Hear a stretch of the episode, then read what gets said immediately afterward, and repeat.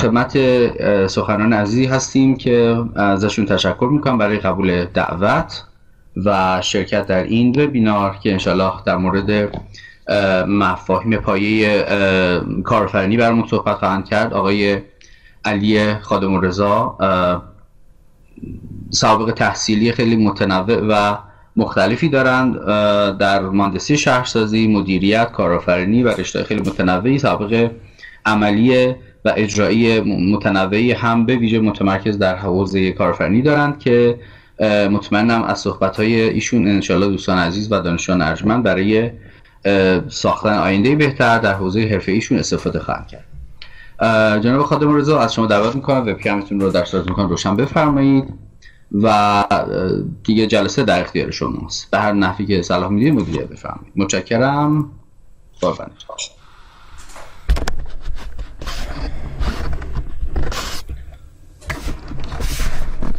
بسم الله الرحمن الرحیم. سلام و احترام خدمت همه عزیزان. صدا و تصویر بنده رو دارید؟ بسیار عالی. خب خیلی خوش اومدید. ممنونم از شما زمان گذاشتید و امیدوارم که ساعت پیش رو ساعت خوبی باشه و حالا نکاتی رو که با هم در تعامل می‌ذاریم انشالله بتونه که براتون مسمر سمر باشه و رضایت داشته باشید. از این زمان و وبیناری که تشریف آوردید. موضوع وبینار بحث کارآفرینی هستش و اینکه ما چطور الگو و انگاره های کارآفرینی رو در زندگی بخوایم پیاده کنیم. یعنی صرفا بحث کارآفرینی رو ما نخواهیم داشت. می‌خوایم ببینیم از کارآفرینی چگونه میشه در کلیت زندگی استفاده کرد و اینکه اصلا کارآفرینی چه ارتباطی می‌تونه با زندگی داشته باشه. خب طبیعتا تعریف واحدی از زندگی وجود نداره. همینطور برای کارآفرینی. برای کارآفرینی هم تعریف واحدی وجود نداره.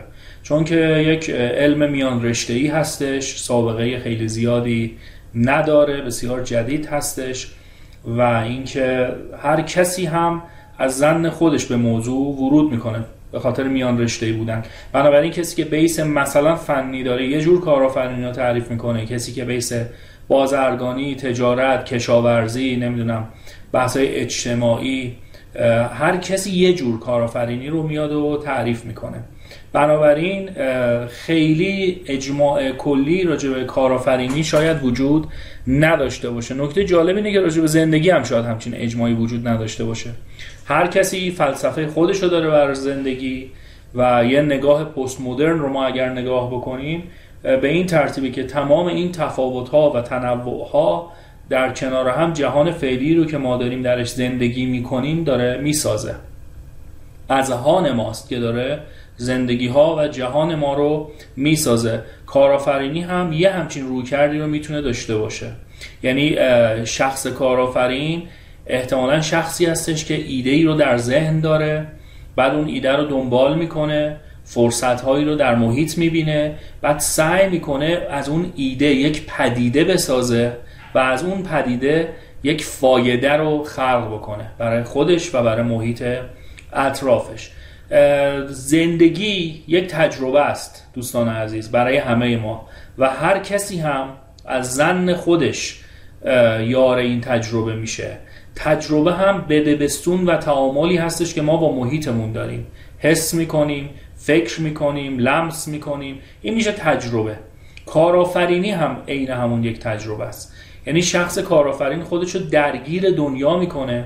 شخص کارآفرین داده میده به دنیا و ستانده می‌گیره و در این فرایند و در این تعامل خدمت شما عرض شود که نتیجه ای خلق می‌کنه. و چه نتایجی می‌تونه کارآفرین خلق کنه؟ جلوتر ما بهش می‌رسیم. برای که بتونم راحتتر به بحث ورود کنم لازمه که اولی تعریفی داشته باشیم. گفتیم که حالا کارآفرین تعریف زیادی داره اما اگه بخوام یه جنبندی داشته باشیم یه نقطه‌ای وجود داشته باشه که ما بتونیم راجبش صحبت بکنیم و در ذهنمون چیزی باقی بمونه اینه که کارآفرینی مفهومی چند بعدیه. یعنی تعاریف مختلف داره و تعاریف هم از زوایای مختلف. بهش می‌تونه نگاه بشه. اینکه داشتن صفات مشخصی درون فرد لازمه. یعنی هر کسی احتمالا نمی‌تونه کارآفرین بشه. درست بخش بزرگیش آموختنی هست ولی یک بزاعت و مایه اولیه‌ای لازم داره که شخص یک سری ویژگی هایی رو داشته باشه. مثلا قبول ریسک داشته باشه گرایش به موفقیت داشته باشه بخواد استقلال و آزادی داشته باشه. احتمالا تجربه های خاصی در زندگیش در دوران کودکی یا در حال حال فعلی داشته باشه. یه سری نکات موقعیتی وجود داره مثلا تجربه کاری یا مثلا الگوی نقش که اگر کسی در زندگیش حاضر شده باشه و تلنگری رو زده باشه و به عنوان یک الگو شخص بهش نگاه کنه اینا همه می‌تونه ربط داشته باشه. ولی نکته مهم اینه که کارآفرینی زمانی اتفاق میفته که قدرت درونی در کنار فرصت بیرونی این دوتا با همدیگه مچ میشن. یعنی شخص اگر قدرت درونی زیادی داشته باشه اما فرصت بیرونی بسیار ناچیز محدود و محیط محیط خیلی خفقان آوری باشه احتمالا خیلی نمی‌تونه شخص کارآفرین شکوفا بشه. اما از طرفی اگر فرصت های محیطی بسیار زیاد باشه اما شخص بزاعت خاصی نداشته باشه یا نگاه کارآفرینانه نداشته باشه احتمالا اونجا هم کارآفرینی شکل نمی‌گیره. بنابراین مت شدن این دوتا در کنار هم دیگه لازم و ملزوم هستن. دقیقا اینجا زمانیه که اتفاق و رویداد کارآفرینی رخ میده. کارآفرینی هم یک تجربه است. تجربه هم گفتیم که می‌تونه باعث یادگیری بشه. ما تعریف یادگیری رو هم اگر بخوام داشته باشیم اینه که منجر به تغییر رفتار پایدار میشه در انسان. یادگیری کجا اتفاق میفته در طول زندگی ما؟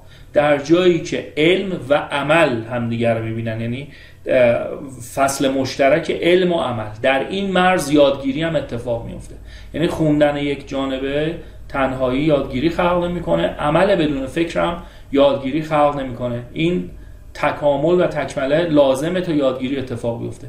برای کارآفرینی هم همینطور. این قدرت درونی و فرصت بیرونی و این یادگیری درونی و عمل بیرونی کمک می‌کنه که یادگیری نهایی صورت بگیره و کارآفرین جلو بره. حالا این کارآفرین چه می‌کنه؟ کار اصلیش خلق ارزشه.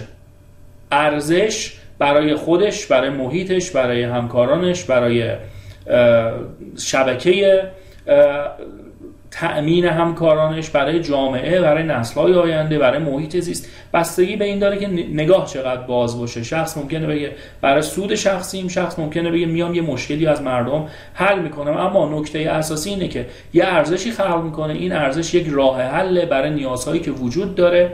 و بعد اینکه این ارزش و راه حل از طریق سیستم کسب و کار ارائه میشه نه به موجب یک فعالیت یک نفره تکراری یک سیستم می‌خواد که این کار اجرا بشه سیستمی که در یک بستر یک محیط فعالیت می‌کنه و محیطی که بر همه چیز اصالت داره. و ما این جمله رو خیلی همیشه تکرار می‌کنیم. محیط بر همه چیز اصالت داره. به چه معنا هستش دوستان عزیز؟ ما یه جورایی در چارچوب و برده محیط هستیم. به قول فروید جمله داره که انسان ها یک خدمت شما عرض شود جزء مختار در یک کل مجبورن. یعنی ما به هر ترتیب محیط برامون خیلی بازه تعیین می‌کنه. خیلی بالا پایینا چارچوبا توسط محیط تحمیل میشه بر ما. چرا امید به زندگی یک شخص در سودان مثلا 40 خرده ساله در سوئد 80 ساله؟ این بحث محیطی هستش. چرا میانگین IQ یک کشور 80 میانگین یا IQ یک کشور 110 میانگینش. اینا بحث محیطیه که حالا این بحث محیطی سایر عوامل انسان ساخت مثل آموزش، یادگیری، فرهنگ، اقتصاد و سایر موارد رو رقم می‌زنه.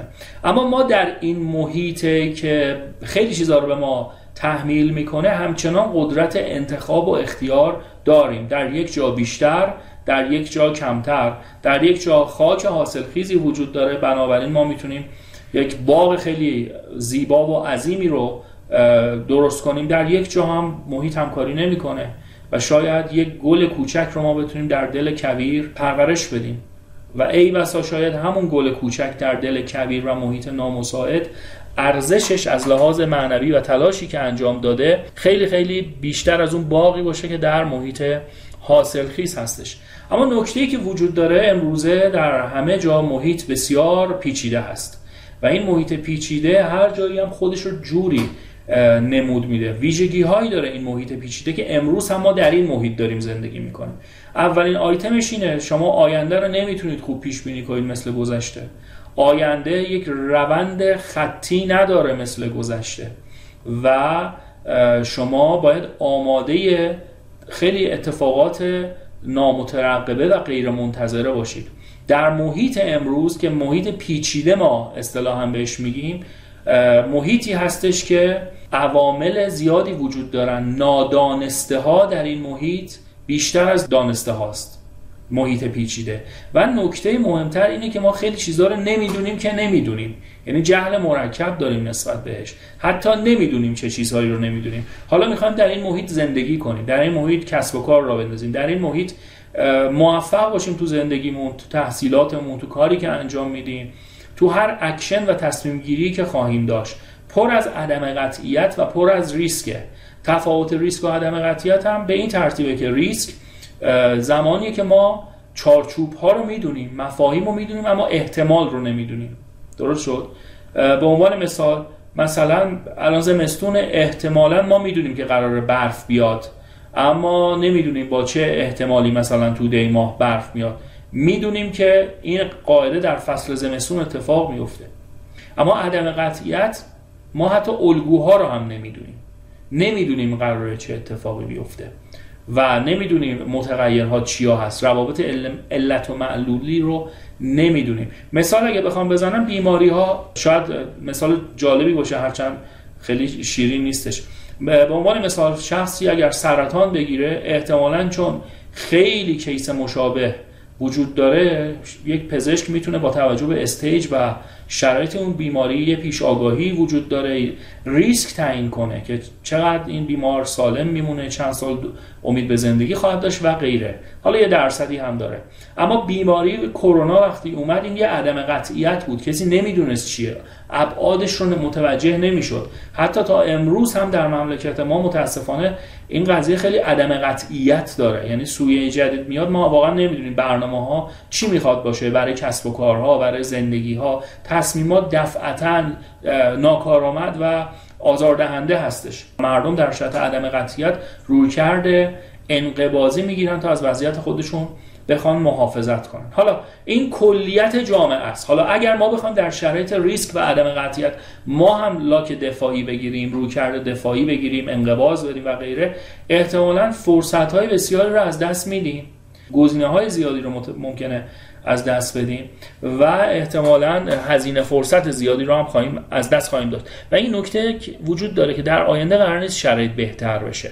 اگر بحث کرونا هم بخواد بره کلا محیط از لحاظ فناوری از لحاظ تکنولوژی سیاسی اقتصادی سویه های مختلف جریان های اجتماعی و فرهنگی کلا داره به سمت عدم قطعیت میره و ترند های کلانی درسته وجود داره. اما اینکه چه جور نمود پیدا می‌کنه خیلی زیر سوال می‌تونه بره. بنابراین حتی اگر کرونا هم بخواد موزلش حل بشه داستانی که وجود داره ما باید یاد بگیریم جور دیگه ای به دنیا نگاه کنیم. باید یاد بگیریم با عدم قطعیت دست و پنجه نرم کنیم. و کارآفرینی مهارتی می‌تونه باشه که اینو به ما یاد بده که ما چه کارآفرین باشیم چه نباشیم. در زندگی از این الگوی تفکر و رفتار کارآفرینانه بخوایم استفاده کنیم و در سایر جنبه های زندگی بتونیم یه مدیریت خوبی داشته باشیم و یه بهرهوری و خلق ارزشی داشته باشیم. وبینار امروز هم دقیقا راجع همین موضوع یعنی قرار نیست شما که مثلا شرکت کردید اینجا حتما بخواید فعالیت کارآفرینانه داشته باشید. اما رسالت من در این ساعت پیش رو این هستش که سعی کنم تا جایی که می‌تونم یه سری از انگاره های فکری و رفتاری کارآفرینان رو منتقل بکنم. ببینیم کدوم اینا می‌تونه در زندگی عادی هم مورد استفاده و بهرهوری قرار بگیره. رویکرد گذشته که یک رویکرد خطی بود بخوام جمع بندی کنم اینه که رفته تموم شده. دیگه زمان خیلی اونجوری نیستش که پیانگاه کیو بشه. ممکنه شما با یک نیت و فرضیه پی حرکت بکنید اما به ده ها گزینه محتمل و غیر محتمل. برسید. بنابراین ما باید آماده باشیم برای پذیرش چیزهای بسیار جدید. شرایطی که نمی‌دونیم چی خواهیم دونست شرایطی که نمی‌دونیم چی در انتظار ماست و چه چیزی رو خواهیم داشت. چه می‌تونیم بکنیم؟ از تناظر دو تا معیار در کنار هم دیگه ما چهار تا حالت رو به دست میاریم یک تلاطم هست یک چابکی. تلاطم مربوط به محیط میشه. و چابکی مربوط به درون شخصه قابلیت شایستگی شخصیه. یعنی دوباره همون داستانی که اول ساعت خدمتتون عرض کردم که بحث تلاقی فرصت بیرونی و قدرت درونی اینجا ما از نگاه تلاطم و چابکی داریم مطرح می‌کنیم. تلاطم همین پیچیدگی محیط همین غیر قابل پیش بینی بودنش روابط علت معلولی نامشخص و هزار تا مسئله دیگه. حالا در زمانی که تلاطم بالاست و چابکی هم بالاست. ما خانه شماره یک رو داریم که خانه بسیار سختیه. اما خانه ای هستش که منجر به بلوغ افراد میشه.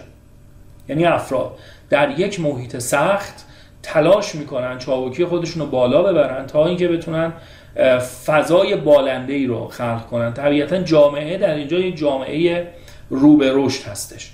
در خانه شماره دو تلاطم پایینه اما چابکی بالاست. خب خوش به حال کسی که قابلیت های زیادی داره تو این محیط. انگار که یک مثلا قهرمان المپیک بخواد در رشته شنا مثلا در یک استخر محلی مسابقه بده با چند نفر. طبیعیه که براش خیلی خیلی کار آسونی هستش. فاجعه در اونجاست که یک جامعه هم تلاطم کمی داشته باشه و هم اینکه چابکی وجود نداشته باشه. یک رخوت و سکون خیلی اذیت کننده در این جامعه حکم فرما خواهد بود و احتمالا جامعه در حالا چارچوب پارادایم های عصر کشاورزی و این داستان ها قرار سیر بکنه و چیزی قرار نیست از دل اون جامعه در بیاد. در نهایت اینه که فرض کنید تلاطم بسیار بالاست و چابکی بسیار پایینه. در خیلی از business ها و خیلی از رویکردهای تفکری جامعه ما در آن در این حالت قرار داده. یعنی وقتی تلاطمی شکل می‌گیره بسیاری بسیاری بسیاری با هر تلاطم چون ناآگاهی عمومی وجود داره نسبت به مسائل مختلف دست به اقدام می‌زنن. اقدام نسنجیده ریسک های محاسبه نشده و ضررهای بسیار زیادی رو هم می‌تونن در این زمینه ببینن. یعنی نمی‌تونن خودشون اون چابکی رو ندارن که با تغییرات وفق بدن و به این ترتیب ممکن فرصت های زیادی از دست بدن یا ضررهای زیادی رو هم داشته باشن. در صورت نکته مهم اینه که ما خیلی روی محیط نمی‌تونیم تاثیر بذاریم. یعنی اگر تلاطم وجود داره یا نداره خیلی دست ما نیست. مبحث کلان هست و شاید مدت زیاد و انگاره ها و پارادایم های زیادی بر همدیگه برهم کنش باید داشته باشن تا اینکه حالا محیط از یک تلاطم به سمت آرامش یا از آرامش به سمت تلاطم مثبت یا منفی بره. اما چیزی که در اختیار ما هست چیه؟ چابکیه.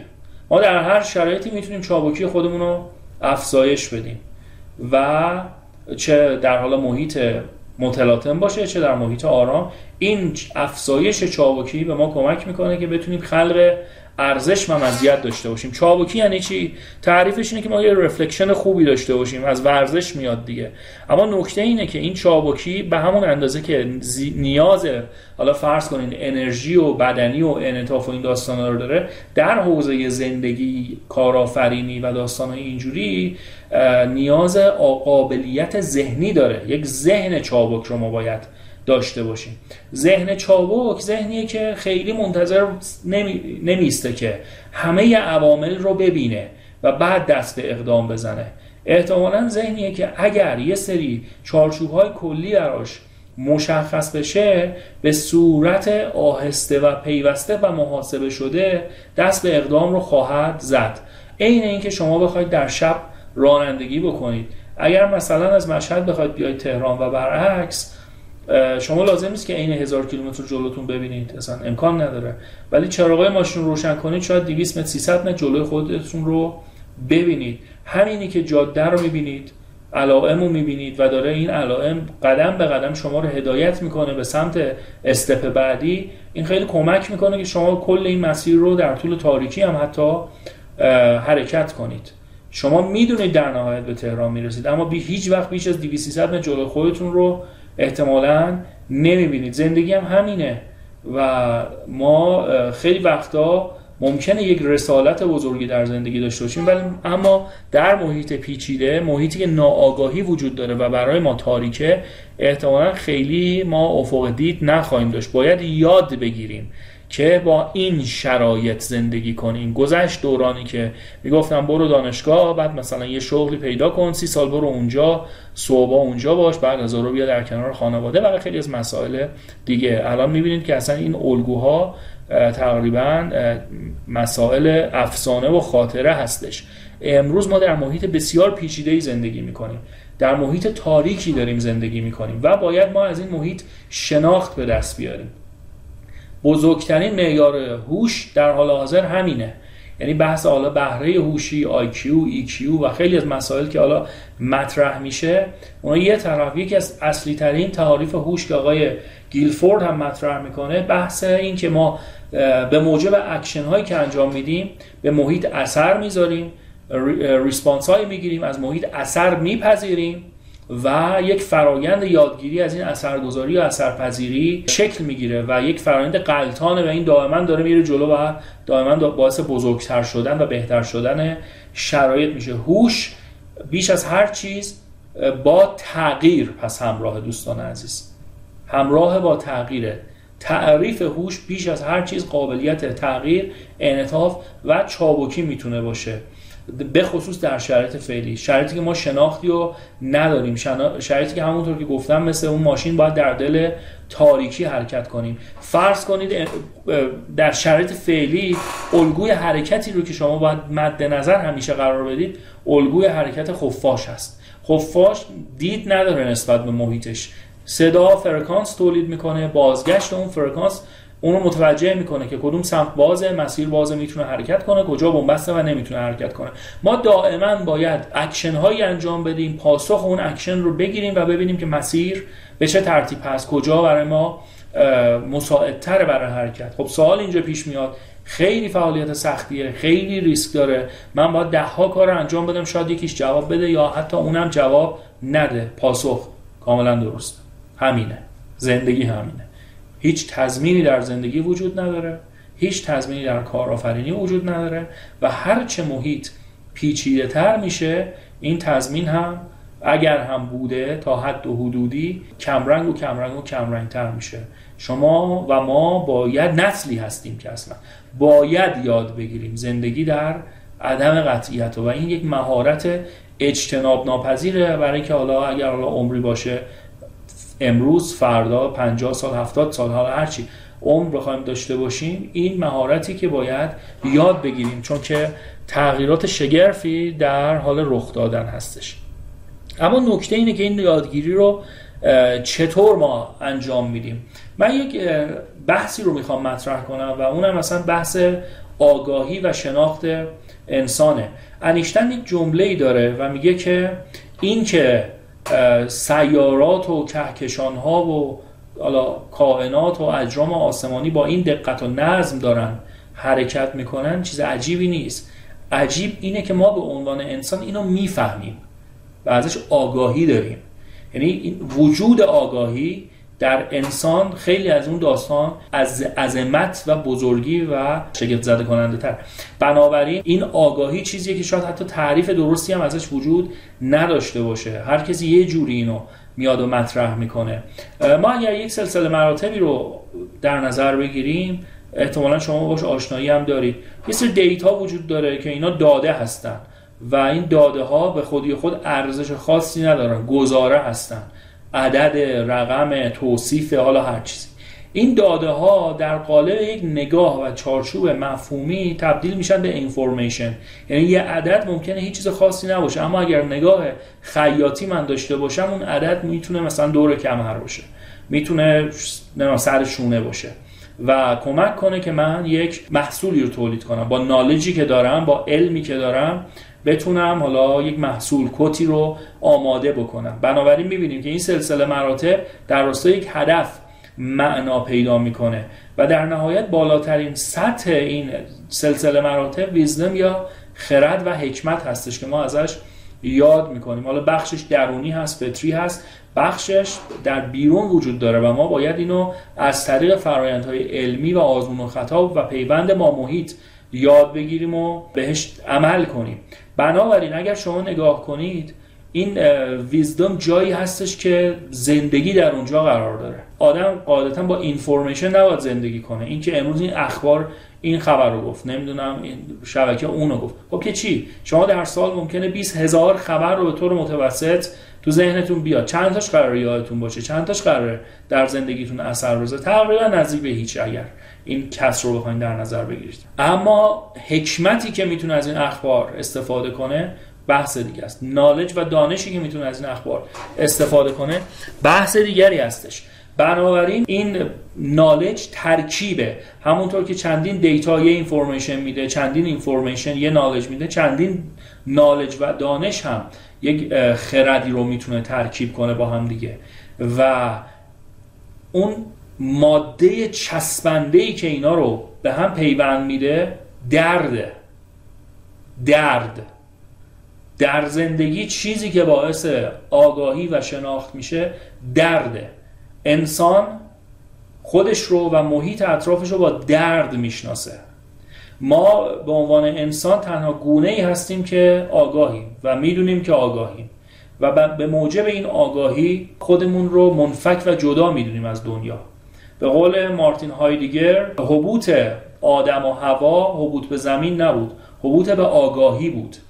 اونا در اون محیط یکی بودن با محیط. خب درکی هم نداشتن. اما وقتی به محضی که درک پیدا کردن به محیط درد هم شروع شد.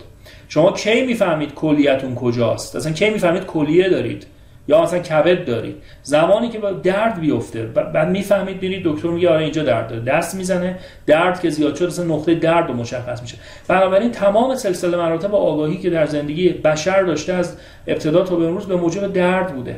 ما درد داشتیم که فهمیدیم از دنیا دو جدا هستیم. این استراب داشته استرس داشته باید تصمیم می‌گرفتیم. تصمیم ها عدم قطیت داشته ریسک داشته مرگ داشته و هزار تا مسئله دیگه. و از دل اینا ما خیلی چیزها رو هم یاد گرفتیم. کارمون رو جلو بردیم. امروز هم همینه. کرونا هم که الان اومده و درد فوت چند میلیون نفر و هزار تا مسئله دیگه یه مقدار پزشکی رفته جلو. بنابراین کل یادگیری انسان از درده.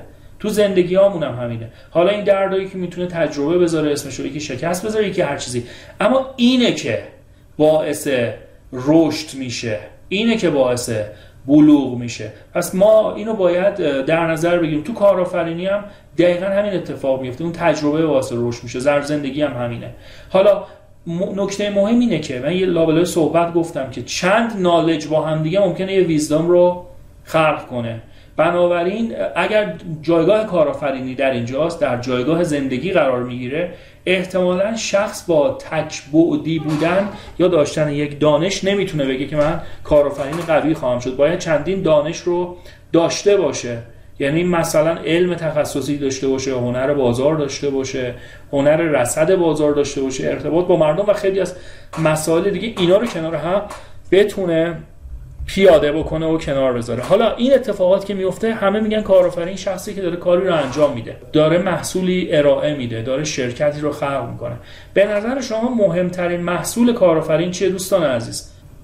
کارآفرین محصول تولید می‌کنه مشتری خلق می‌کنه شرکت خلق می‌کنه. خیلی کار رو انجام میده اما مهمترین محصول کارآفرین خودشه. همونطور که ما در زندگی نیومدیم جمع کنیم اومدیم بسازیم و مهمتر از هر چیز خودمون رو بسازیم آگاهی بسازیم. برای کارآفرینم این کار این فرایند کمک می‌کنه که خودش رو بسازه. یعنی به اون مرحله خودشکوفایی برسه که حالا آقای مازلو ازش نام می‌بره یا خیلی از اندیشمندان و روانشناسان. کارآفرینی فرایندی که این بهانه رو به ما میده تا بتونیم استعدادهای خودمون رو شکوفا کنیم متولور کنیم و به هر ترتیب بزرگترین محصول یک کارآفرین خودشه. قدرتشه شخصیتشه نگاهشه که می‌تونه به موضوعات داشته باشه. حالا این بحث اول یه مقدار بحث انتظایی بود.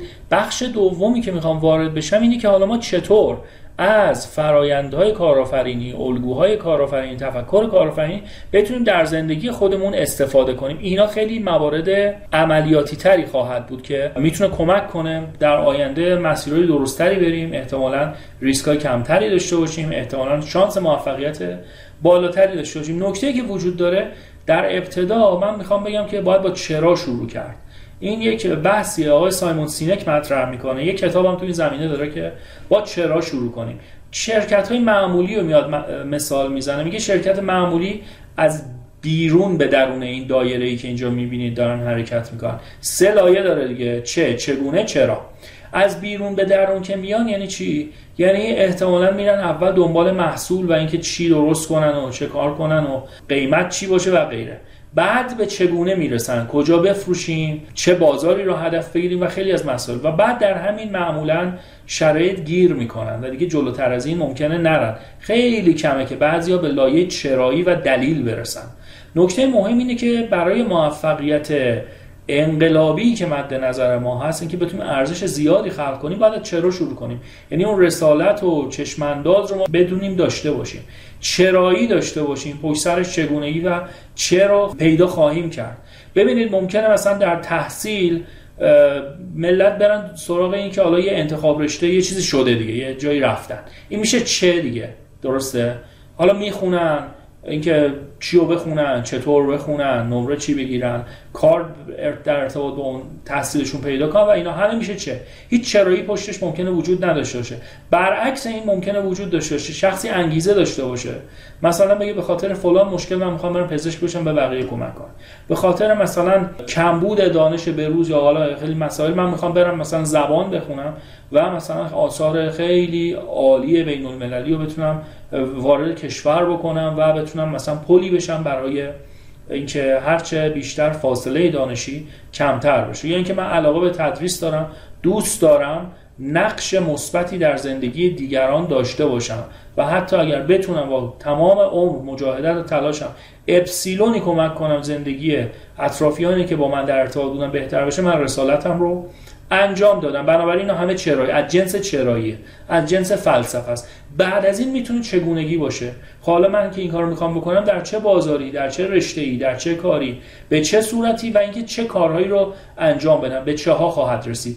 بنابراین این نکته نکته ایه که خیلی از ماها در نظر نمی‌گیریم متاسفانه. زندگی در اینجا ما رو به صورت واکنش های شرطی به محیط اطراف تربیت کرده. یعنی سیستم آموزشی سیستمی که چشم می‌کنی میری اون تو شرطی میشی برای امتحان درس بخونی بعد شرطی میشی برای کنکور درس بخونی و شرطی میشی یه سری مثلا گزاره های بالغ گونه رو رعایت کنی تا آدم پذیرفته شده ای در اجتماع باشی. بعد سربازی کنکور ادامه تحصیل و هزار تا داستان دیگه.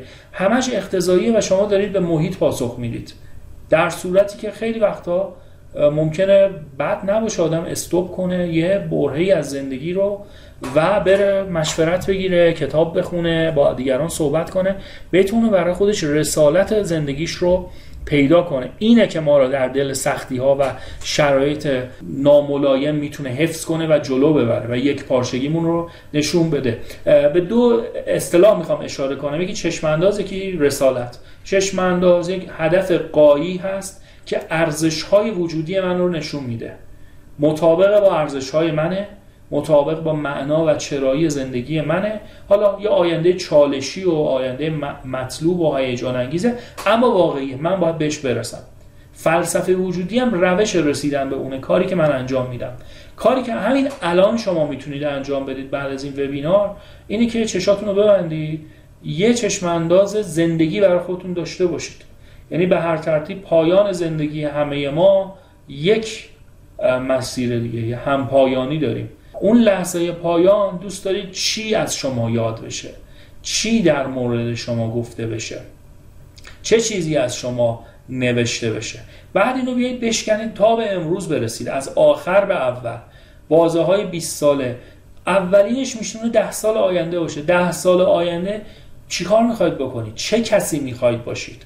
و بنابراین اینو به عنوان یک ستاره قطبی برای خودتون در نظر بگیرید تا کمک کنه نیروهای شما منسجم و متمرکز بشه به سمت اینکه بتونید اونا رو بالقوه کنید و ببخشید بالفعل کنید و به حرکت در بیارید. بتونید شکوفایی رو در خودتون رقم بزنید. این صرفا یک بهانه و یک جهت حرکته. در صورتی مسیر بسیار بسیار از اون مقصد می‌تونه مهمتر باشه. این مقصد فقط بهانه برای مسیر. خب دوستان عزیز این عکس رو مشاهده می‌کنید؟ این عکس مربوط به اردوگاه کار اجباری آشویتسه در جنگ جهانی دوم. نمی‌دونم داستاناشو شنیدید نشنیدید فیلم های زیادی هست مستند های زیادی هست. یه روان پزشک به نام آقای ویکتور فرانکل از بخت بدش در این زندان چند سالی رو زندگی می‌کنه. یهودی بوده نازی ها میان میگیرنش تمام افراد خانواده رو می‌کشن و بعد ایشون هم به این اردوگاه کار اجباری میره. خب ایشون نظریه پرداز بوده. رئیس بخش پزشکی و روانی بیمارستان وین بوده. آدم بسیار بزرگی بوده. از همه چیز به هیچ می‌رسه در طول چند روز. و اونجا هم تجربیات بسیار سختی رو داره و افرادی رو هم می‌بینه که اونا هم تجربه بسیار سختی دارن. که بعد از این که حالا جنگ تموم میشه و از این زندان میاد بیرون اصلا سبک جدید و مکتب جدیدی در روان درمانی ایشون میاد ارائه میده به نام معنا درمانی یا لوگوتراپی که میگه زندگی هر شخص معنایی که اون شخص برای اون زندگی در نظر می‌گیره و بدون معنا نمیشه زندگی کرد. این معنا صرفا خوبی و خوشی و دستاورد نیست. حتی می‌تونه در بدترین شرایط و در بدبختی تمام هم شکل بگیره من هر سال یه مطلبی روی وبسایتم می‌ذارم به نام 100 کتاب برگزیده برای مطالعه که هر سال. یه در هایی بسته به مطالعات اون سالم تغییر می‌کنه به روز میشه. این کتاب همیشه جزو اون 100 تا بوده و احتمالا خواهد بود. تجربیات بسیار تکان دهنده و حالا نتیجه گیری بسیار جالب. یکی از مواردی که ایشون مطرح می‌کنه اینه که در اون زندان از هر 28 نفر در طول دورانی که ایشون دیده و حضور داشته در اون چند سال فقط یک نفر زنده بیرون اومده بعد از جنگ رسیده. و سوال پیش میاد اون یه نفر چه ویژگیهایی داشته؟ ممکنه بگید باهوشترین بوده ممکنه بگید ثروتمند بوده جوون بوده قوای فیزیکی قوی داشته نمی‌دونم ارتباطات داشته هزار تا مسئله دیگه. اون یک نفر از دید آقای فرانکل و حالا مصاحبه کرده دیده باشون هم بند بوده مدت ها زندگی کرده. فقط یک ویژگی مشترک بین اون یک نفرها وجود داشته و اونم اینه که اونا یک معنایی برای زندگیشون برای بعد از آزادی داشتن. چه مثبت چه منفی. برگردن و جنگ تموم بشه بره نازی رو بکشه. بره مملکتش رو بسازه. بره خانوادهش رو پیدا بکنه. هر چیزی می‌تونه باشه. چه مثبت چه اما یک معنایی بوده. و اون معنا این اینتگریتی و یک پارچگی و انسجام شخصیت و روان اینا رو حفظ کرده در طول اون شرایط سخت و کمک کرده که اینا بالاخره بتونن زنده بمونن در بدترین شرایطی که یه آدم می‌تونه متصور باشه. این معنا همون چرایی است که ما داریم صحبت می‌کنیم. چرایی که لازمه در زندگی داشته باشیم و چرایی که یک کارآفرین هم حتما بهش نگاه می‌کنه. یعنی خیلی ها ممکنه کارآفرین های ابتدایی باشن صرفا محصول رو تغییر بده قیمت بیاره بالا پایین کنه یه چیزی از یه جای دیگه یه جغرافیایی به جای دیگه ببره. اما یکم که بزرگتر میشه و بزرگترین شرکت ها صرفا بر مبنای چرایی کار می‌کنن. ارزش ما چیه؟ چه مزیتی داریم خلق می‌کنیم چرا مردم و مشتریان ما رو قرار انتخاب کنن و بسیاری مسائل دیگه؟ بنابراین ما اگر بخوایم یه الگویی برای زندگیمون ترسیم کنیم باید ابتدا معنا و چرایی زندگی رو بدونیم. هدفی والاتر از وجود خودمون داشته باشیم. این معنای واقعیه یک هدف ارزشمند پول و خونه و نمی‌دونم این داستانایی که این انگیزشی پنگیزشی ها همش میگن اینا رو بذارید کنار. واقعا وجود انسانی خیلی ارزش بیشتری از این صحبت ها داره. بلفل شدن این نیازهای انسانی و استعدادهای انسانی خیلی دلایل قوی تری از این داستان ها می‌خواد که بتونیم جهان رو به جای بهتری تبدیل کنیم به انسان ها کمک کنیم زندگی خوبی در این مسیر داشته باشیم ارزشی به دنیا خلق کنیم. به قول گابریل گارسیا مارکس که میگه حتی اگر گلی بکارین جایی که یک گیاه بوده دوتا کنید زندگیتون بی معنا نبوده.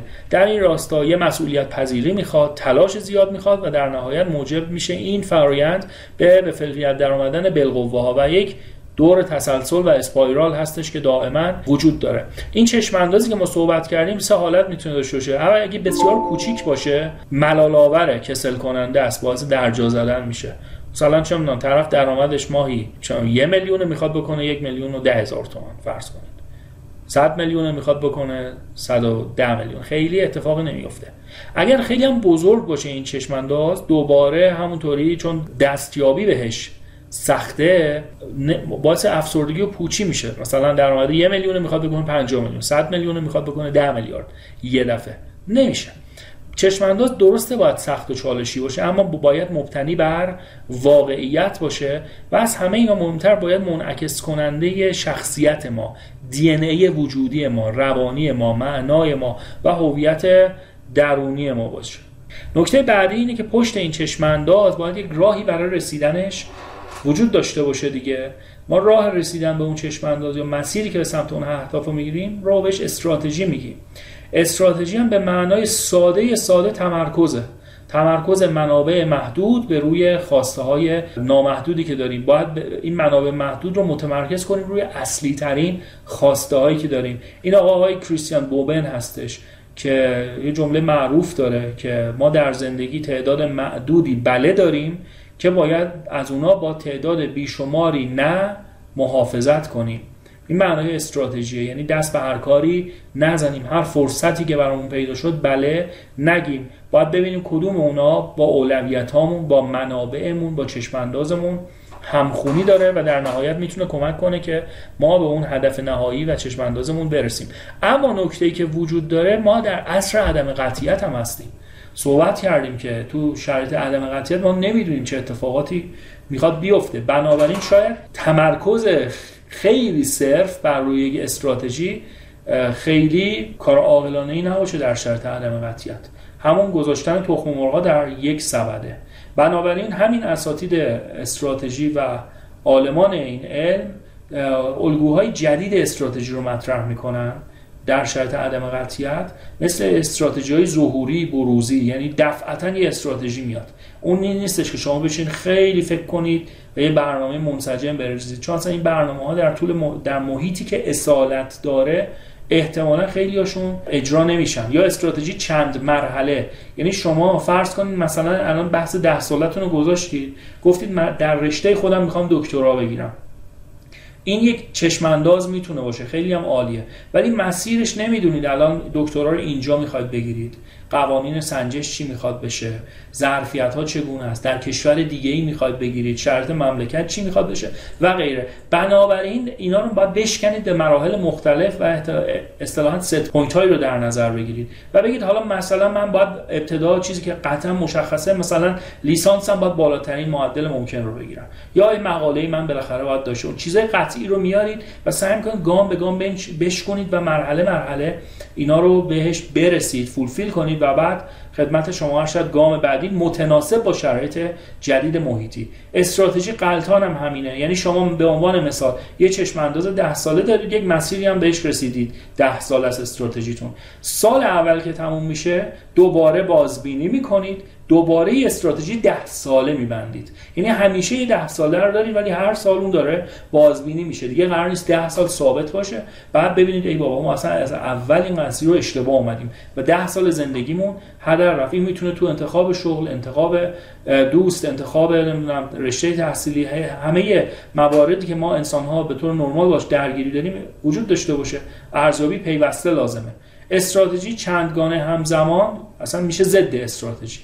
یعنی همیشه ما بتونیم چند تا گزینه رو تست بکنیم که هزینه بر استراتژی پاورجا استراتژی یا روباست استراتژی هستش که هیچ چیزی نباید اینو بیاد و متزلزل بکنه. قوی ترین مدل استراتژی هست و احتمالا بازدهی کمتری داره اما امنیت بسیار بسیار بیشتری داره. من مثال می‌زنم براتون تو این تلاطم‌های اقتصادی. یکی می‌گفت اگه من مثلا سکه می‌گرفتم بعد میفروختم بعد مثلا کریپتو می‌گرفتم میفروختم بعد میریختم تو بورس و فلان اینا مثلا سرمایه 100 برابر می‌شد توی خدمت شما هر شود. 5 سال 10 سال. یکی میگه نه من اصلا هر چی در میارم میرم اصلا با قسط و وام و این تیپ مسائل هی جلو جلو مسکن می‌خرم مسکن های کوچیک کوچیک. ممکنه کل سرمایه شده باشه ده برابر. اما به اون صد برابر نرسه اما ریسک نداره. و من بعد از یه مرحله کلا دیگه سوارم بر زندگی. حالا از لازم مالی من دارم مطرح می‌کنم قضیه رو.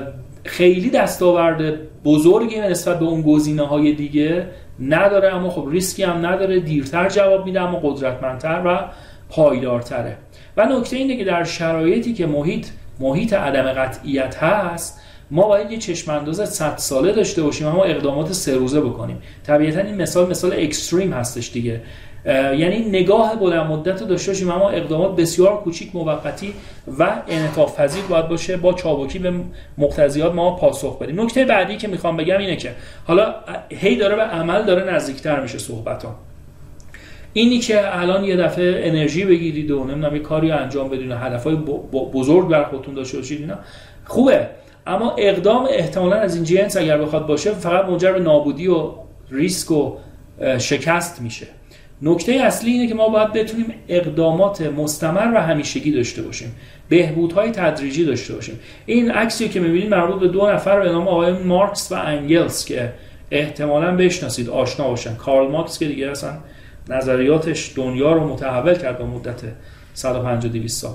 اینا دارن همین رو میگن میگن شرط زندگی بشر امروزه خیلی شرط اسفناکیه حالا داستانهایی که داشتن برای بحث طبقه کارگر مسائل.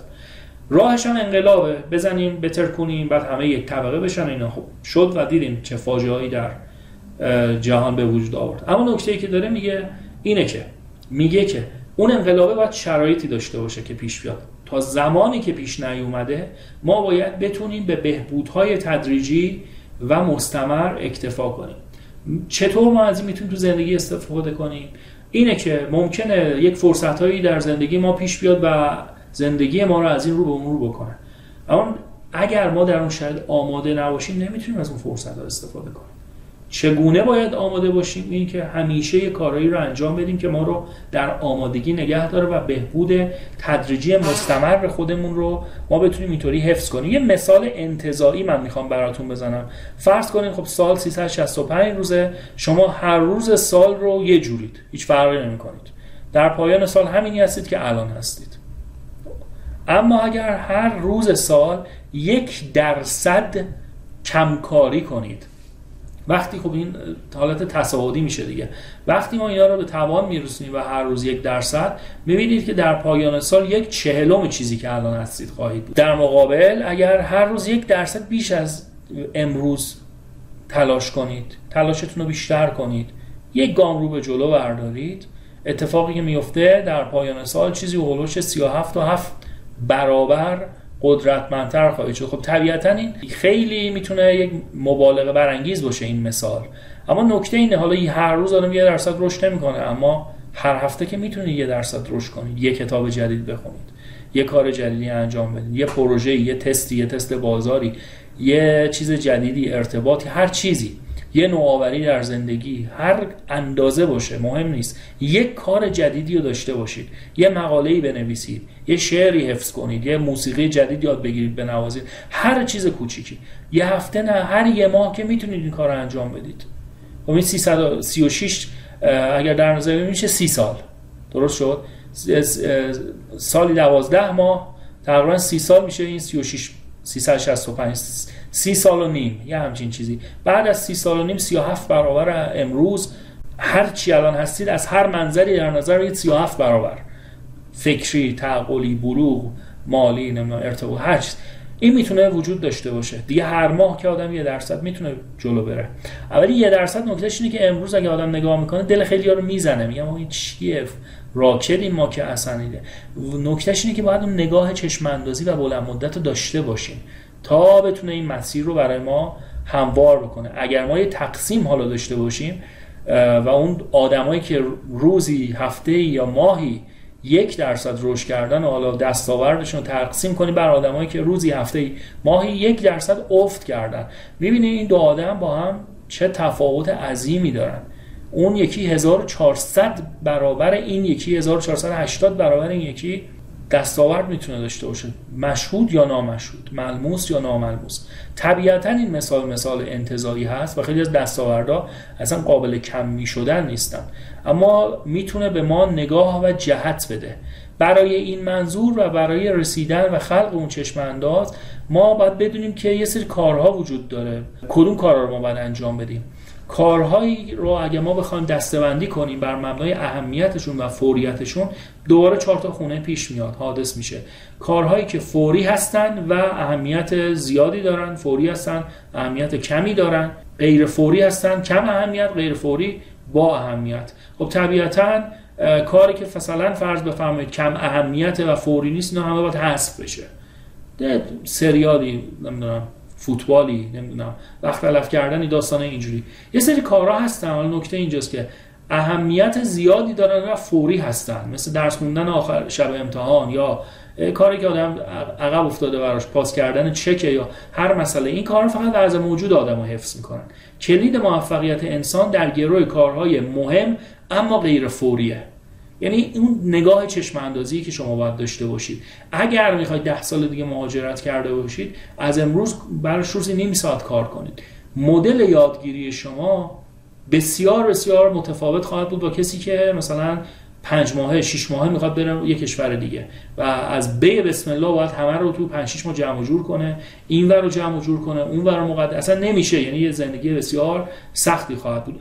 حالت دوم کار مهم و فوریه و فقط نتیجهش استرس و در بهترین حالت حفظ وضع موجود کارهای مدل اول که اهمیت دارن اما فوری نیستن نه استرسی داره بسیار شادی می‌تونه داشته باشه انگیزه می‌تونه بده و اینکه خیلی دستاوردهای رشد و آموزشی هم می‌تونه داشته باشه. مثالی که می‌تونم بزنم اینه که فرض کنید مثلا ما قطر ایران رو بخوایم بزنیم.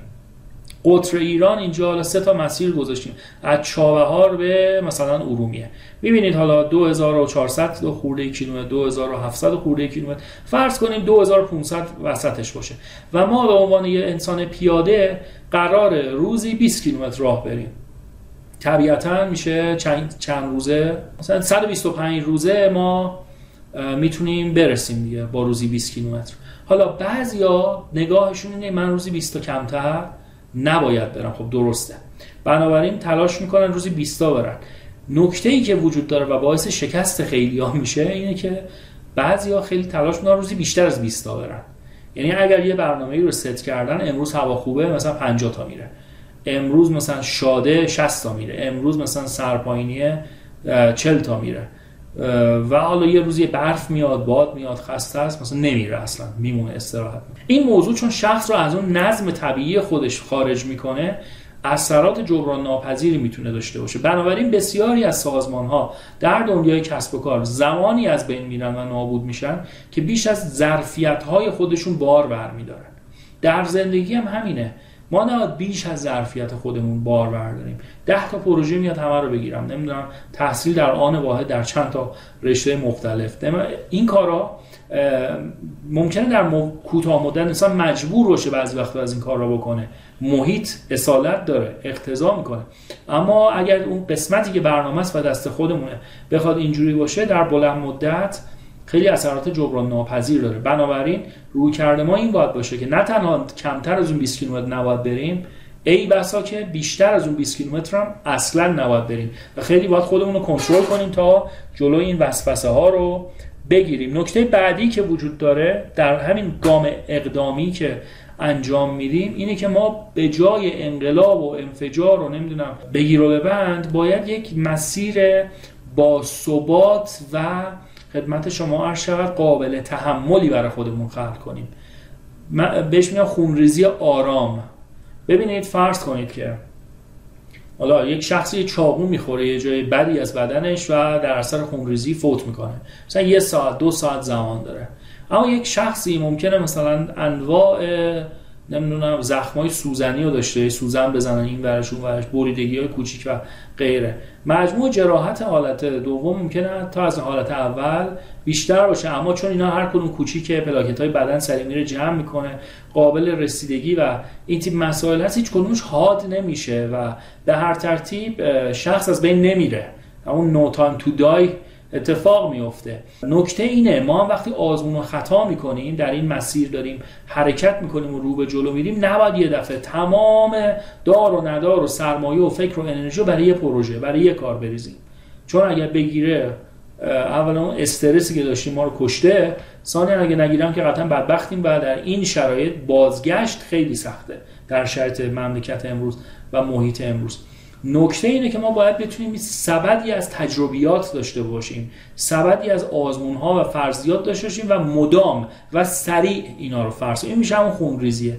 من بتونم بودجه خودم رو داشته باشم. اگر یه بودجه دارم n میلیون برای مثلا کسب و کار این بودجه رو در یک business نریزم یا در یک آزمون در یک تبلیغ نریزم. صد قسمتش کنم در صد تا تست مختلف اینو هزینه کنم. از این صد تا که دیگه بالاخره ده تاش می‌خواد جواب بده. و اون ده تا بعد هی بزرگتر میشه و درون به بیرون رشد می‌کنه. توسعه درونزا هستش. بنابراین نکته اینه که ما باید بودجه بندی برای شکست داشته باشیم. نه تنها بودجه بندی برای موفقیت بلکه بودجه بندی برای شکست. یعنی هنر داشته باشیم که بتونیم شکست ها رو مدیریت کنیم. استقبال کنیم اصلا شکست تعریف کنیم برای خودمون. و این فرصت یادگیری هست. اگر خاطرتون باشه هم برای زندگی هم برای کارآفرینی من گفتم تلاقی یادگیری در بین عمل و بحث علمه حالا اگر ما هر چی بتونیم با این فرضیات کوچک فرصت عمل به خودمون بدیم فرصت یادگیری بیشتری دادیم. به جای یک بار یک کار پر استرس صد بار کار بی استرس انجام میدیم. صد برابر امکان یادگیری و آموزش و قوی تر شدن خواهیم داشت. در شرایط محیط های پیچیده که امروز همون شرایط دقیقا در کشور ما بقا مهمتر از توسعه است دوستان عزیز. حالا ممکنه خیلی از بحث های صحبت های من پیرمردی به نظر برسه اما به عنوان کسی که تو این بازار استخون خورد کردم هم در حوزه دانشگاهی و تدریسی هم در حوزه business و کسب و کار این گزینه‌ایه که بهترین بازدهی رو برای شما میده. هیچ وقت اثرات تصاعدی کارهای کوچیک امروز خودتون رو نادیده نگیرید. بیش از یه عددی برای خودتون بیش از یک ظرفیتی برای خودتون پروژه و کار تعریف نکنید. به جای دنبال کردن دستاوردهای کوتاه مدت و در آنی سعی کنید نگاه سینرژیک و بلند مدت داشته باشید که از تضایف دستاوردهای کوچیک کنار هم قراره شکل بگیره. اینطوری می‌تونی بگی که بمبم نمی‌تونه شما رو تکون بده. به هر ترتیب توسعه ای هستش که توسعه درونزا هست و اصالت خیلی بیشتری داره. همونطور که گفتم در شرایط عدم قطعیت آخرین چیزی که ما می‌خوایم تمرکزه. ما گفتیم تو استراتژی بحث, بحث تمرکز هست و بعد گفتیم در شرایط عدم قطعیت استراتژی تعریف میشه که اصلا مخالف تمرکز هستش. تنوع راه گذر از بحرانهای نابودگر عدم قطعیت. تنوع. اینو چطور ما می‌تونیم در زندگی بیاریم؟ پیاده کنیم؟ این آقایی که می‌بینید آقای چارلز داروین هست دیگه. همتون هم با اون نظریه فرگشت و تکاملشون احتمالا آشنایی دارید. این که بخره جهش های ژنتیکی اشکالات خطاها باعث تکامل شده. یعنی تکامل موجودات زنده هم از خطا بوده طبق نظریه ایشون حالا نکته که داره میگه بحث بقای اسلح رو مطرح می‌کنه. این بقای اسلح هم در طبیعت اینطور اتفاق افتاده. که این طبیعت یک تنوع بسیار بزرگ از ژن داره بانک بزرگی از ژن داره. این ژن ها در گونه های مختلف موجودات با هم دیگه در تنازع هستن می جنگن با هم دیگه و اون گونه ای که برتری داره بقا پیدا می‌کنه و تکامل پیدا می‌کنه که این میشه بقای اسلح پس طبیعت طبیعتی که از دانشمندان میگن از ابتدا تا به امروز 99.5 درصد تمام گونه هاش نابود شدن و امروز هر چی خزنده و چرنده و نمی‌دونم حشره و هر چی که هست نیم درصده کل گونه ها بوده در طول تاریخ چگونه خودش رو به اینجا رسونده؟ از تنوعی که در ابتدا داشته. بنابراین تنوع در شرط عدم قطعیت شرط پیچیده و شرط سخت برای ما هم لازمه. یعنی ما اگر تمام زندگیمون رو روی یک مدار بچینیم با هر تغییر محیط بیرون هر لحظه ممکنه تمام زندگیمون هم از دست بدیم بنابراین ما دائما باید فرضیات جدید رو داشته باشیم مهارت های جدید رو کسب بکنیم و سعی کنیم حوزه هایی که انتخاب می‌کنیم برهم کنش داشته باشه سینرژی داشته باشه. یعنی خیلی پرت و پورت نباشه. مثلا مثلا پزشکی که میره بساز بفروش میشه. این رشته به اون رشته هیچ ربطی نداره. اگر بخواد تو این قوی بشه اونو باید رها کنه. اگه تو اون قوی بشه تو این رها کنه. و نمی‌تونه تو هر دوش قوی بشه. اما برعکس این یه آدمی که ممکنه مثلا data science خونده marketing هم خونده علوم کامپیوتر هم خونده زبان هم خونده نمی‌دونم مدیریت هم خونده همه اینا داره کمک می‌کنه که اصلا یه چیز عجیب غریبی از دل این آدم در بیاد. و یک اصلا مرز و خط مشخصی برای خودش در آینده بکشه چون می‌تونه تمام این علوم interdisciplinary رو یا علوم قائم به رو با هم ترکیب کنه و نگاه مخصوص خودش رو بکشه بیرون. بنابراین ما دائما باید در فرضیه سازی باشیم و در راستای اون فرضیه سازی تلاش کنیم یاد بگیریم اقدام کنیم و به این ترتیب رشد می‌کنیم. دقیقا مثل باغبونی که دائما میکاره و دائما حرس می‌کنه تا اون جوانه های بهتر و شاخه های بهتر بتونن رشد کنن. ما در دنیای عدم قطعیت باید به عدم تقارن هم خوش آمد بگیم. عدم تقارن چریختیه شما اگر نگاه کنید سازمان های بزرگ بین المللی رو اینا روی یک آیتم stop اصلا نمی‌کنن. هر کدومشون 100 150 200 شرکت میشن. همین گوگل رو نگاه کنید فیسبوک رو نگاه کنید. هر سازمان بزرگی میاد و دائما یا حالا از طریق acquisition یا مالکیت شرکت های جدید رو می‌خره یا دائما بخش های درونی سازمان کارآفرینی سازمانی میان و دائما محصول جدید شرکت جدید خلق می‌کنن میرن بیرون. بنابراین درگیر اون بزرگی و اون گاو شیردش نیست. دائما داره آزمون خطا می‌کنه. ممکنه اثر 10 تا 6 7 تاشم اصلا نگیره و کامل جمع بشه. اما ممکن اثر ده حالا چون سه چهار تاش بگیره اثر 40 50 هم یه دونش یه چیز عجیب غریب در در سطح بین المللی اما این فرآیند رو دائما داره تکرار می‌کنه. در این شرط عدم قطعیت عدم تقارن اینطوری مثال می‌زنیم. امبیدکسترس امبیدکسترس شرکت هایی است دو سو توان شرکت هایی هستند که در یک لول بالا درآمد بسیار بالایی از یک بازار جا افتاده دارن اما در لول دیگه در سطح خرد دارن رویکردهای کارآفرینی رو در سازمان خودشون پیاده می‌کنن. با دو دستشون دو سو امبیدکسترس دو سو توان دو دست هم هست. یعنی آدمی که با دو دستش می‌تونه بنویسه همزمان. خب این هم همینه. یعنی ما یک وزن بزرگی رو باید در یک قسمت های اساسی زندگی ثابت نگه داریم اما یه وزن نسبی رو هم باید در سایر جنبه زندگی مدام به آزمون و خطا اختصاص بدیم. یعنی می‌خوام الان اگه به صورت کمی یه جنبندی تو صحبت های الان داشته باشم بحث این بود دیگه. ما همش باید آزمون کنیم خطا کنیم فرضیه سازی کنیم اصلاح کنیم و غیره. اما اگر ما همش بخوایم اینطوری نگاه کنیم به موضوع که هیچ چیز قائم به ذاتی نداریم. جنبندی تمام صحبت های من تا اینجا اینطور می‌تونه باشه.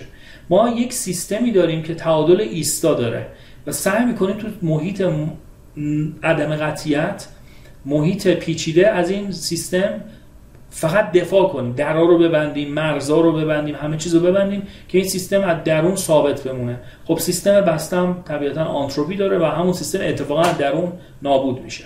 یا حالت دیگه ناپایداری انفجاری هستش. یعنی هر تغییری میشه ما هم با اصلا دست رد نمیدیم. بل... کلا بله ایم هر اتفاقی میفته هر فرصتی رو می‌بینیم میریم به سمتش. خب این هم ناپایداری انفجاری دائما آدم می‌تونه با هر آزمون خطا کلیتش رو از دست بده. انسجامی وجود نداره. در صورتی که ما اصلا از ابتدا راجع به چشمانداز چرایی هسته درونی همه این صحبت کردیم. پس چه باید کرد؟ شما باید در نظر بگیرید. یه 90 درصدی رو از کلیت خودتون ثابت نگه دارید. حالا کلیت خودتونه سبک زندگیتونه شرکتتونه محصولاتتونه مسیر زندگیتون هر چی که هست. یه ده درصدی رو فضا بذارید برای آزمون و خطا و بازی. و اون ده درصد میشه اون لبه آشوب. آشوب کنترل شده است. شما 90 درصد رو دارید ثابت. اما اگه بخواید کل 100 درصد رو ببندید دیگه تمام آموزش و ارتباط و تعامل رو از خودتون محروم می‌کنید و می‌گیرید. یک لبه تعریف می‌کنید. در این لبه فضای یادگیری فضای رشد و فضای آزمون و خطا شکل می‌گیره. حالا هر آزمون مثبتی که جواب خودش رو داد می‌تونه به اون هسته اصلیتون اضافه بشه. چگالی و جرم هسته اصلی بزرگتر بشه و دوباره به همون نسبت ده نوت شما بتونید به دنبال فعالیت های جدید و گزاره های جدید باشید. اما وقتی ما داریم راجع به گزاره جدید صحبت می‌کنیم خیلی از دوستان به دنبال افسانه داستان تخیل هستن. یعنی من این کارو می‌کنم برای زندگیم اون کارو می‌کنم اینجوری می‌کنم اونجوری می‌کنم. و این اصلا درست نیست. واقعا آدم باید بتونه حرفی رو که می‌زنه پیاده بکنه. این نگاه کارآفرینانه اینه. کارآفرینان آدمای تخیلی نیستن. اتفاقا بسیار عملگرا هستن. یعنی دنبال کارن. چون کار نکنن ارزش نمی‌تونن خلق کنن. تخیل و این داستانه برای کسی که کلا فقط تو حرف زدنن. ولی یه کارآفرین واقعی کسی که واقعا در حوزه عمل داره کار می‌کنه تو هر حوزه‌ای که هست آموزش شعر نمی‌دونم هر چی که هست برخلاف این صحبت انگیزشی ها و این داستانهایی که فکر کنم فلان کن اینا واقعا درگیر عمله. این عمله باید واقعی باشه باید آزمون پذیر باشه. و نکته که وجود داره این آزمون رو خیلی ها به اشتباه به دنبال اثبات فرضیه هاشون میگردن. یعنی مثلا می‌خواد سرمایه گذاری کنه از حالا به بعد دنبال اینه که این سرمایه دلایلی رو پیدا کنه که چرا این سرمایه گذاری خوبه. آدم حرفه‌ای و بالغ به دنبال ابطال فرضیه های خودش هست. یعنی سعی می‌کنه به دنبال دلایلی بگرده که چرا فرضیه من جواب نمیده. اگر دلیلی پیدا نکرد بعد از مدت ها اون وقت تازه دست به اقدام می‌زنه. اگر محصول جدید می‌خواد بده بیرون نمیگه که این محصول همه دوست دارن و دنبال چهار نفر بره تحقیقات بازار بکنه که احتمالا دوست دارن. میره به دنبال bug هایی که داره ضعف هایی که داره و objection هایی که وجود داره و در niche market خودش نگاه می‌کنه این قضیه به چه ترتیبه؟ اگر مثلا می‌خواد یه دانشگاه ادامه تحصیل بره نمیره دنبال اینکه فقط آدمای موفق اون تو ببینه. احتمالا میره آدمای منفی رها کرده مهاجرت همینطور کسب و کار همینطور. اونا رو هم می‌بینه. دلایل شکست اونا رو می‌بینه. با خودش مطابقت میده. می‌بینه اگه در بدترین حالت قابل استطاعت بود براش بعد میره و شروع می‌کنه. نکته دیگه این که در شرط عدم قطعیت ما دل به دریا بزنیم و با آزمون و خطا جلو بریم دیگه. صحبت این بود تا اینجا. آزمون و خطایی که همون داده به اینفورمیشن تبدیل می‌کنه به نالج و ویزدوم یعنی یک مسیرش بیرون به درون یه مسیرش هم درون هست. درون به درون. حالا در شرایطی که محیط داره تغییر می‌کنه پس دانسته های ما هم داره دائما تغییر باید بکنه. این معنا رو میده که ما بدون نظریه عام باید زندگی کنیم. خیلی ها ما داریم می‌بینیم یک نمودها فلسفه ها دلایلی برای خودشون همیشه دارن. فلانی ها اینجوری این شهر اونجوریه. این قشر بازار اینجوریه. نمی‌دونم اون کشور بری اونجوریه. اینا نظریه عامه. نظریه عام فقط آدم محدود می‌کنه. زندگی اول ساعت گفتم به شما تجربه است. کارآفرینی هم تجربه. و تجربه تعاملی هستش که ما به دنیا میدیم و دنیا می‌گیریم. چه به صورت حسی چه به صورت فکری چه به صورت انتظایی بنابراین داشتن نظریه عام و پیش قضاوتی و دستبندی کردن فقط این فرصت تجربیات اصیل رو از ما می‌گیره. نکته دیگه این که در شرایط عدم قطیت همیشه هم ما نباید کار بکنیم. استراتژی همیشه کار کردن نیست. خیلی وقتا انتظار آگاهانه خودش استراتژیه. خیلی وقتا پرهیز از درگیری بیمورد و پرهیز از خسته شدن بیمورد خودش استراتژیه. نکته ای که وجود داره دوباره الان شما نگاه کنید بعضی از صحبت های من در نگاه اول ممکنه با همدیگه متناقض باشن. اما به بهترین شکل ممکن می‌تونن همدیگه رو مچ بکنن و کامل بکنن. اگر که اون نگاهه بتونم من منتقل بکنم به شما عزیزان. نکته ای که وجود داره ما یه هسته ثابت داریم و یک فضای تعامل. یه جا داریم میگیم که استراتژی انجام کار یه جا داریم میگیم استراتژی انجام کار نیست بلکه انتظار آگاهانه است. یه جا میگیم باید ثبات رو حفظ کنیم یه جا میگیم که باید اقدامات کوچیک انجام بدیم. یه جا میگیم دست به اقدام بی مورد نباید بزنیم یه جا میگیم خب همش باید فرضیه سازی کنیم آزمون و خطای سریع بریم. خب من کجا بدونم اول چی بی مورده چی بی مورد نیست؟ نکته اینه که ما برای اقدامات کوچک که هزینه ای نداره در چارچوب همون بودجه بندی شکست اون می‌تونه تعریف بشه. در چارچوب همون خونریزی آرام که براتون مثال زدم می‌تونه تعریف بشه. ما می‌تونیم دائما اقدامات کوچک رو داشته باشیم. اون فرضیه سازی اقدام آزمون اثبات اصلاح دائما می‌تونه شکل بگیره. هر هفته 80 ده تاش هم ممکنه یه آوردهی رو به ما اضافه کنه. اما در ارتباط با اقدامات بزرگ فقط ما باید متمرکز بشیم بر روی اهداف ارزشمند و اهداف محدود و معدود. همون معدود بله هایی که آقای کریستیان بوبن میگه با نهای بسیار بعد ازش محافظت کنیم. مثلا یکی میگه می‌خوام مهاجرت کنم. من داشتم دوستی رو. رفته چندین هفت سال فرایند اپلایش طول کشیده و خودش هم این کارا رو همش می‌کرد بدونی که بخواد مشورت بگیره و غیره. بعد خواست یه ارشد دوم بگیره. رفت آلمان این ارشد بگیره و کمتر از یک هفته به ایران برگشت. یعنی داشت برای کشور انگلیسی زبان اقدام می‌کرد برای PhD بعد اون لابلا یه دفعه یکی هم بهش گفت آلمان هم خوبه برای ارشد آلمان رفت. بعد بهش گفتن OK ما شما رو می‌گیریم. تا زمانی که وقت سفارت بگیره. اصلا کل زندگیشو گذاشت کنار. رفت یه 5 6 ماه زبان آلمانی خوند. بعد رفت آلمان نمی‌دونم کلی پول هدر داد و اینا. برگشت به قبل از یک هفته. گفت اصلا به درد نمی‌خوره. اصلا خوش خوش خوشم نیومد. خب نگاه کنید این میشه اون اقدام بزرگ. یعنی برای یک زندگی برای مهاجرت رفتی. رفتی برای خودت فرضی هم فرضی سازی هم کردی که با دومین ارشد من از آلمان مثلا اقدام کنم. برای پی و غیره. چه چیزی باعث شد که حتی یک هفته نتونی دووم بیاری؟ ارشد که دو ساله می‌تونستی بگیری با هر بدبختی. ببین اینو می‌خوام بگم. اقدام بزرگ لازمه که بسیار بسیار ما موشکافی و واکاوی کنیمش. اما اقدام کوچیک رو دائما می‌تونیم آزمون و خطا داشته باشیم براش. نکته بعدی اینه که این وسط ما باید قدرت تعادل حفظ کنیم. دوباره اگر شما احتمالا صحبت های مثلا بعضی از این حالا کتاب های زرد موفقیت و اساتید انگیزشی و این داستان ها رو گوش بدید. خیلی اصرار دارن که آدم باید خودش رو بکشه و در باید مطلق قرار بده و من نمی‌دونم این کار حتما می‌کنم و نمی‌دونم از این صحبت ها در صورتی از لحاظ روانی اثبات شده است بهترین حالت بلوغ روانی حالتی که انسان در حالت بینابینی باشه. یعنی اگه پنج تا انگشت دست رو شما در نظر بگیرید که هر کدوم یک حالت رو برای ما نشون بدن هر زمان خواستیم تصمیم خیلی عجیب غریبی بگیریم به این پنج نگاه کنیم اون حالا وسطیه می‌تونه یه حالت بینابینی باشه بهتر است. هر زمانی که گزینهتون این بود که بهتر من این کار بکنم اون گزینه گزینه درستیه. هر زمان به سمت باید مطلق و باید نسبی رفت بدون یا والد درونه داره صحبت می‌کنه یا تحمیل محیطه یا فشار محیط اصالتی نداره. هیچ دستاوردی نداره. به قول حضرت محمد میگن که خیر الامور اوسطها.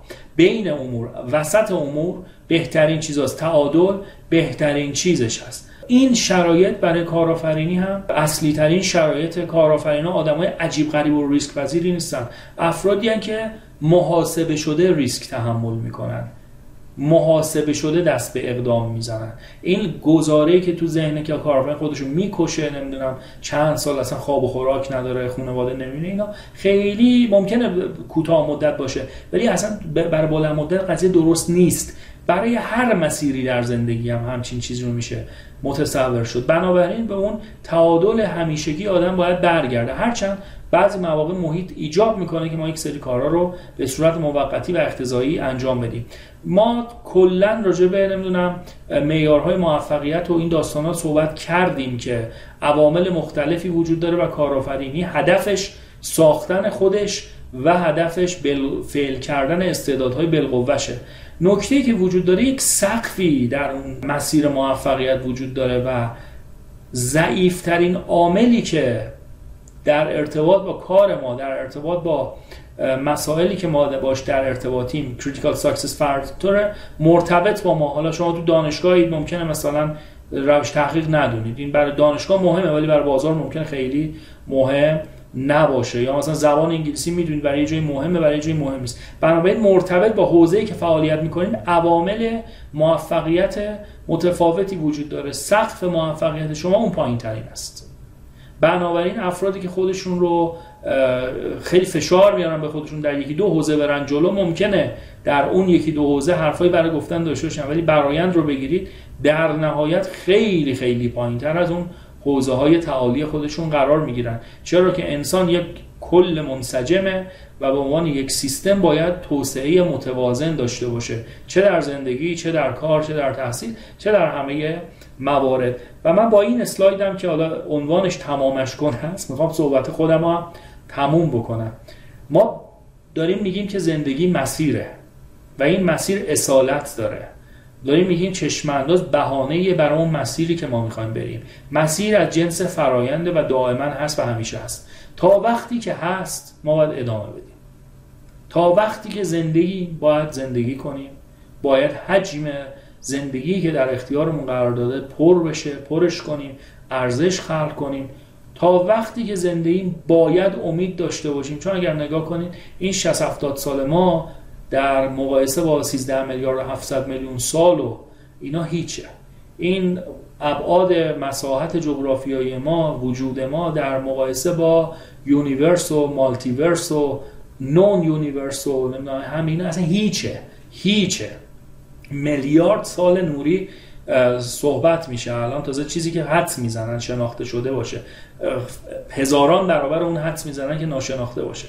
بنابراین این زندگی که یه فرصتی هست در اختیار ما سعی کنیم با ابزاری که داریم تا جای ممکن پرش کنیم.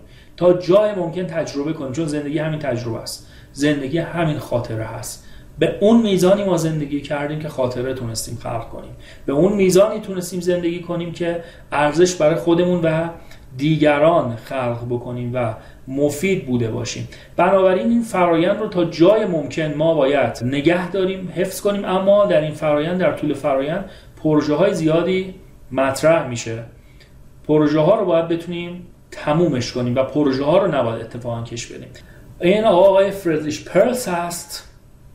یه روانشناس آلمانی که تئوری گشتالت یا گشتالت رو مطرح می‌کنه. گشتالت لغتش به معنای کامل شدن هستش. حالا هر روانشناسی یک سائقی رو مطرح می‌کنه. مثلا فروید قوای جنسی رو مطرح می‌کنه یا انگیزه مرگ انگیزه زندگی رو مطرح می‌کنه. نمه آقای راجرز اون تعالی و هدف بزرگ انسان رو مطرح می‌کنه.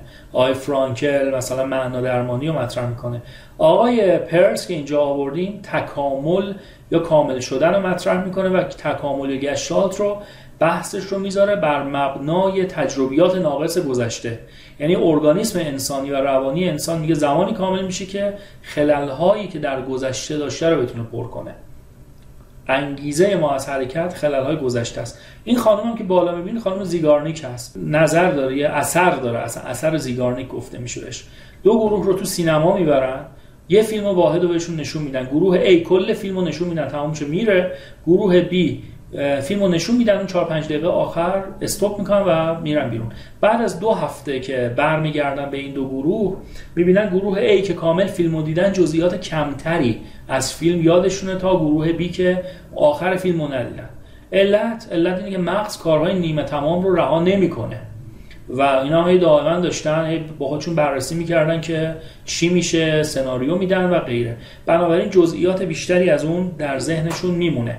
ما اگر پروژه ناتمام در زندگی داشته باشیم اون جزئیاتی که از اون پروژه در ذهنمون میمونه باعث میشه که مانع بشه ما به مراحل بعدی حرکت کنیم. در طول این فرایند بتونیم جلو بریم. خیلی ها رو می‌بینید الان در سی سال گذشتهشون گیرن. در 20 سال گذشتهشون گیرن. در یک آدمی در یک دورانی از زندگیشون گیرن. در یک تجربه بیزنسی گیرن. در یک مقطعی گیرن. باید رها کرد. باید هنر این رو نه اینکه رها که باید تمامش کرد. رها کردن صحبت کردن تعامل کردن جنبندی کردن کامل کردن هر چیزی می‌تونه باشه.